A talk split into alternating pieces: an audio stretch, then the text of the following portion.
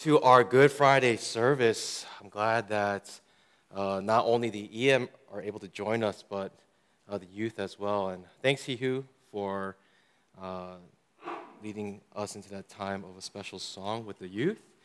Something just hits different, right? On Good Friday, that praise. Man, uh, it's just such a blessing to be able to uh, worship with you guys this Good Friday. I'm going to go into a time of prayer, and we'll jump right into our sermon.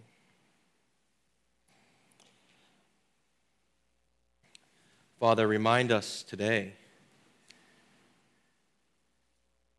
that it is Good Friday, and it's good for a reason. I pray that let it be good for us personally in our hearts. I pray, oh God, let your word be preached Help me to faithfully preach your word with authority. Father, I pray fill our hearts with your spirit and let your word land on good soil. In Jesus' name I pray. Amen. Amen.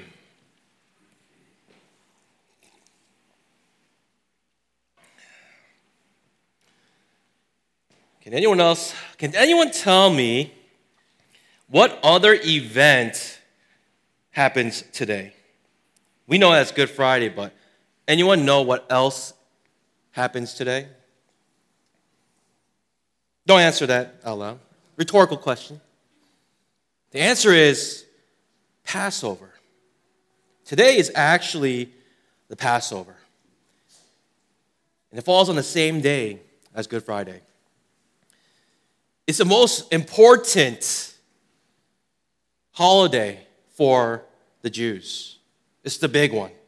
In fact, it's so big that they centered their entire calendar around the Passover. And so today, I find it fitting that we look into the Passover today to observe and see what its significance is for us to better appreciate Good Friday. The main point of this sermon, I'm going to give it to you up front, the punchline, and it's okay, because when we get back to it, it's still going to be real good. The main point is this since Jesus is the true Passover lamb, we are eternally freed from our sin, guilt, and shame. Mm. The Passover. The Passover is interesting because it's tied very closely to the 10th plague that God judged Egypt with. Some of the context here is that there are nine other plagues before this water to blood, the plague of the frogs, the gnats, flies, pestilence, boils, hail and fire, I mean, you would think Pharaoh would get it by then, right? the hail and fire thing. Locusts and darkness. And now we are at the worst plague, the 10th one, where God will plague Egypt and kill all the firstborn of Egypt. Not just the humans, but also the livestock. And Passover is closely tied to the 10th plague because after God tells Moses about this plague, he gives some instructions to Moses to tell the Israelites or the Jews on how they can be saved. And this one's interesting because all the other previous plagues, God said, I will protect you. But this one, the Jews had to do something to be protected. Moses tells the Jews what they're supposed to do. They're supposed to get blood of the lamb and blot their doorposts and the lintel, right? It's the crossbar on top. They are to put three spots of blood to protect themselves. Did you guys notice? What did they use to put this blood on the doorpost. They did not use their hands. They didn't use a special tool. What they used was something very interesting. Verse 22 says, they were instructed to use hyssop. Hyssop. Why hyssop? If you guys know anything about hyssop, it was specifically used for cleansing ceremonies. And so, what the Jews will be doing is they'll be grabbing this hyssop, putting it in blood, and as they're putting it on their doorpost, they are reminded that this blood, it's not just like, it's not random blood, but what it's doing specifically is it is cleansing their house. The blood cleanses. You already know where I'm going with this. Can it be any more obvious? You already know. The blood cleanses the house, the blood of the Lamb. And so when God comes to judge Egypt, the angel of death, he strikes all the firstborn. But then when he comes to a certain house, what he sees, he will see the blood. And when he sees the blood, he will know the price has already been paid the life of a lamb. He will pass over that house. You already know where I'm going with this.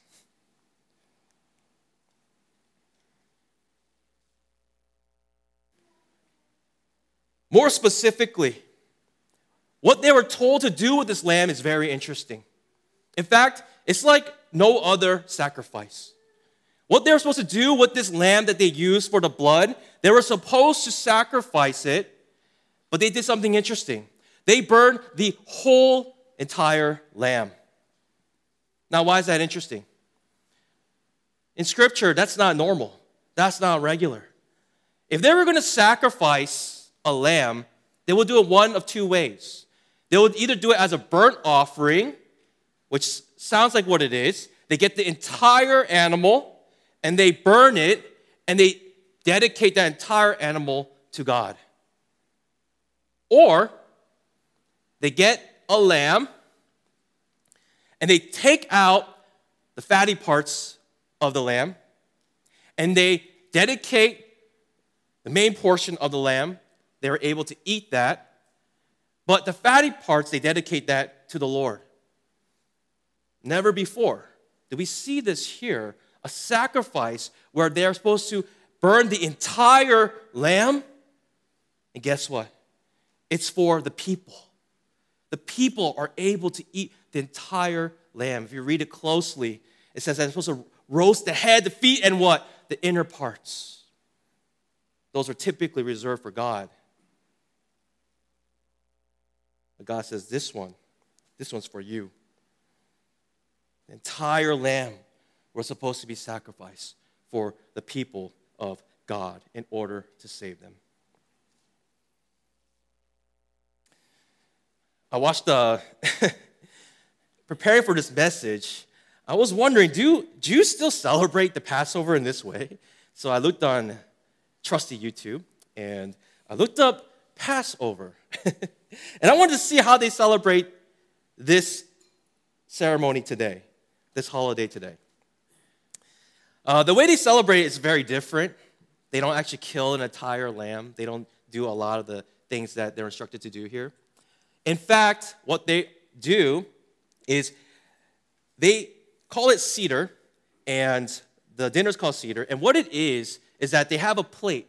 And on the plate, they have symbolic foods. Right? On the plate, they actually have some lamb. And also, they have some bitter herbs, as actually God instructed the Israelites to do.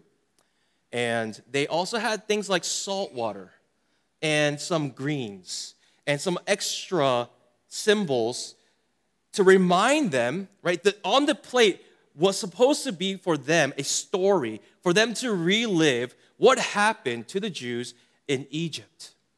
And so, as they are going through the plate, they are reminded every single year of the amazing thing that God has done.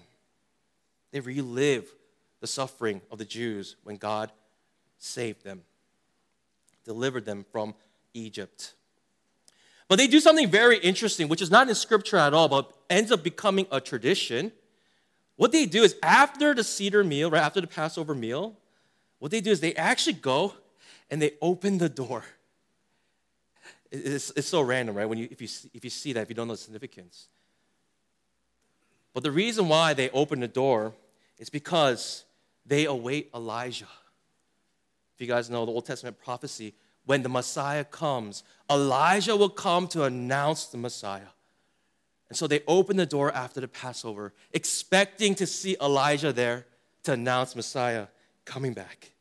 They do this every single year. And the video I watched, it's kind of sad, but the person narrating, he was Jewish, and he says this I've lived long enough to know that nothing's going to happen when they open the door.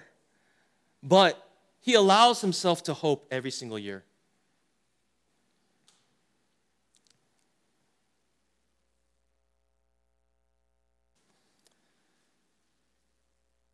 When we talk about Passover and how God delivered his people, it's a comprehensive salvation, deliverance. It's comprehensive because within the Passover, you have the 10th plague that destroys the enemy of the Jews. You also have God delivering the Jews by passing over the judgment on them as long as they have the blood of the lamb on their doorpost.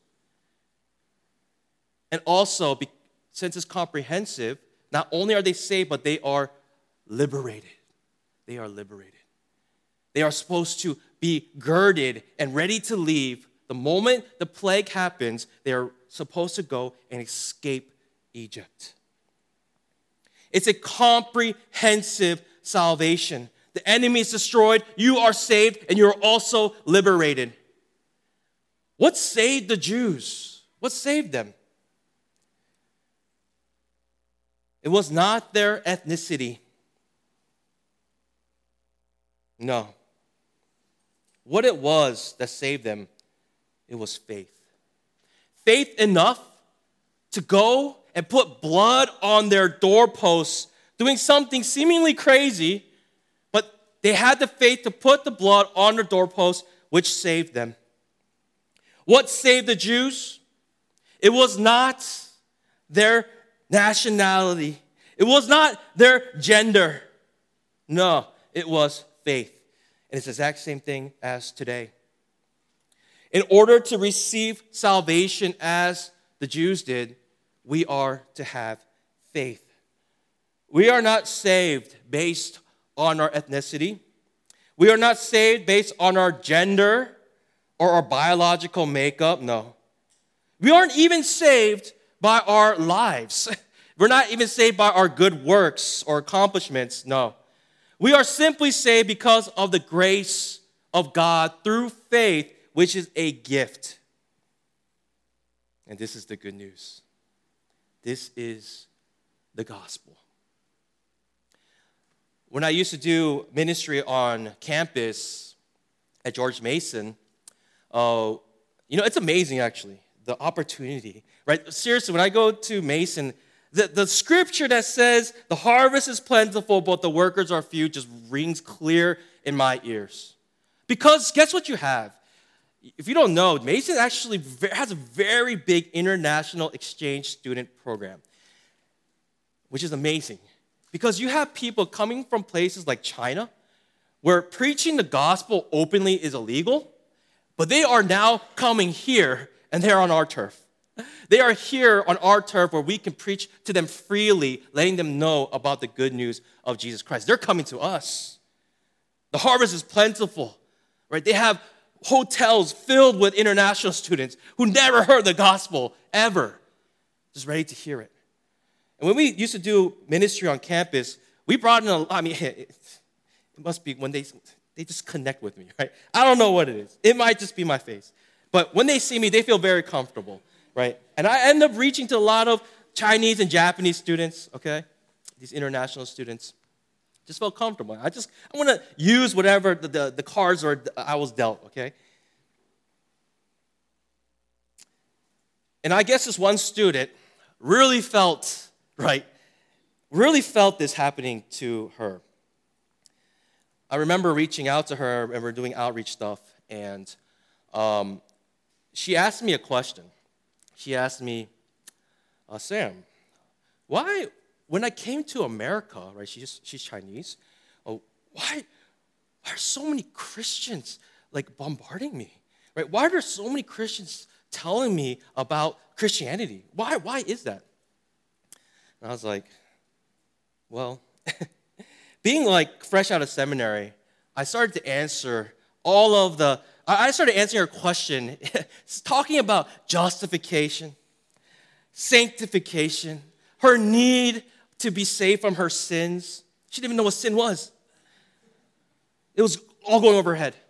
Gave her all the philosophical reasons of why Christians want to tell other people about God. And I, I think the Holy Spirit just came on me and just said, Shut your mouth. let, me, let, me, let me feed, feed you a little, a little hint here, a little thing here. And I just stood silent, realizing she has no idea what I'm talking about. and I told her this Hey, imagine this. Imagine we're brother and sister. And at birth, we were separated from our dad. Let's just say one day, I find our dad. And our, our dad, he loves us so much. In fact, not only does he love us, but he has an amazing inheritance waiting for us for his children. Now imagine me being your brother, and I met you, and I didn't tell you anything about finding our dad. How would you feel? Would that be fair? Would that be good? Would that be right? And she said, No, of course. I would like to know that. I said, This is exactly the reason why we tell people about the gospel. She didn't become saved, but, but I think she got the idea.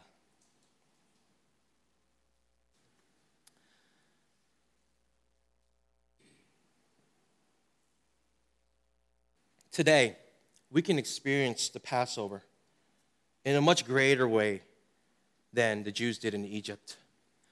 We can experience a greater Passover. We are not only freed from Egypt, but we are freed from the shackles of sin and death. We can experience a greater Passover. And how is this possible? How is this possible? How can we experience the greater Passover that God gives us? Because of John 1 29. When John the Baptist sees Christ, he says, Behold, the Lamb of God who takes away the sin of the world. Everyone who heard that, you know what they're thinking? They're all Jews, by the way. Everyone who heard that is thinking of that yearly meal that they eat, that Passover lamb that they eat every single year, being reminded of its power, being reminded of the blood that was put on the doorpost. Every single person that heard John proclaim when he saw Jesus that this is the Lamb of God. In their minds, what they're thinking is that open door. That open door where they're waiting for Elijah to come to announce the Messiah has come. He is here, and his name is Jesus. He is the Lamb of God who was worthy to open the scroll, which no man could ever do before him which no man can accomplish the life of righteousness required to open the scrolls. He is the Lamb of God, and his name is Christ. Did you catch the price of what it takes to free an entire nation? Do you know the cost? The cost was this the firstborn of Egypt. Oh, the cost is the same today. Do you know what it costs God to save his people? The firstborn of God. The cost is the same. And Israelites knew that. They knew the cost, what it takes to be freed. They should have been looking for the Son of God, the firstborn of God.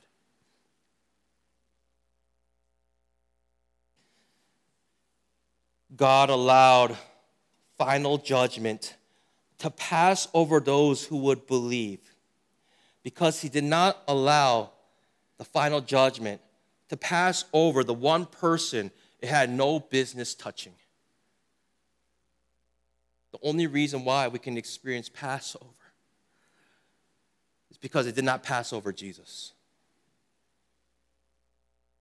Jesus took on the full wrath of God on our behalf. There is no greater name. There is no greater name. There is no one more worthy of our praise and our worship. Where every tongue will confess, every knee shall bow the name of Lord Jesus Christ. And this is why we call today Good Friday, because we can experience true Passover since Christ is a true Passover lamb. See? Still good, right? Let's pray.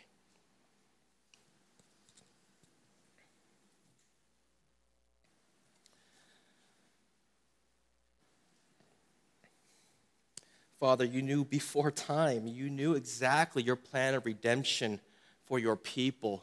It was no secret. Through your covenant history, from the very beginning, you knew the way you were going to save your people and deliver them. And you told your chosen people throughout history, through shadows and types, you let us all know how you will save us. The Passover is just one of the ways you show the people, your people, how one day you will come and you will send your only son to become the Passover lamb for us.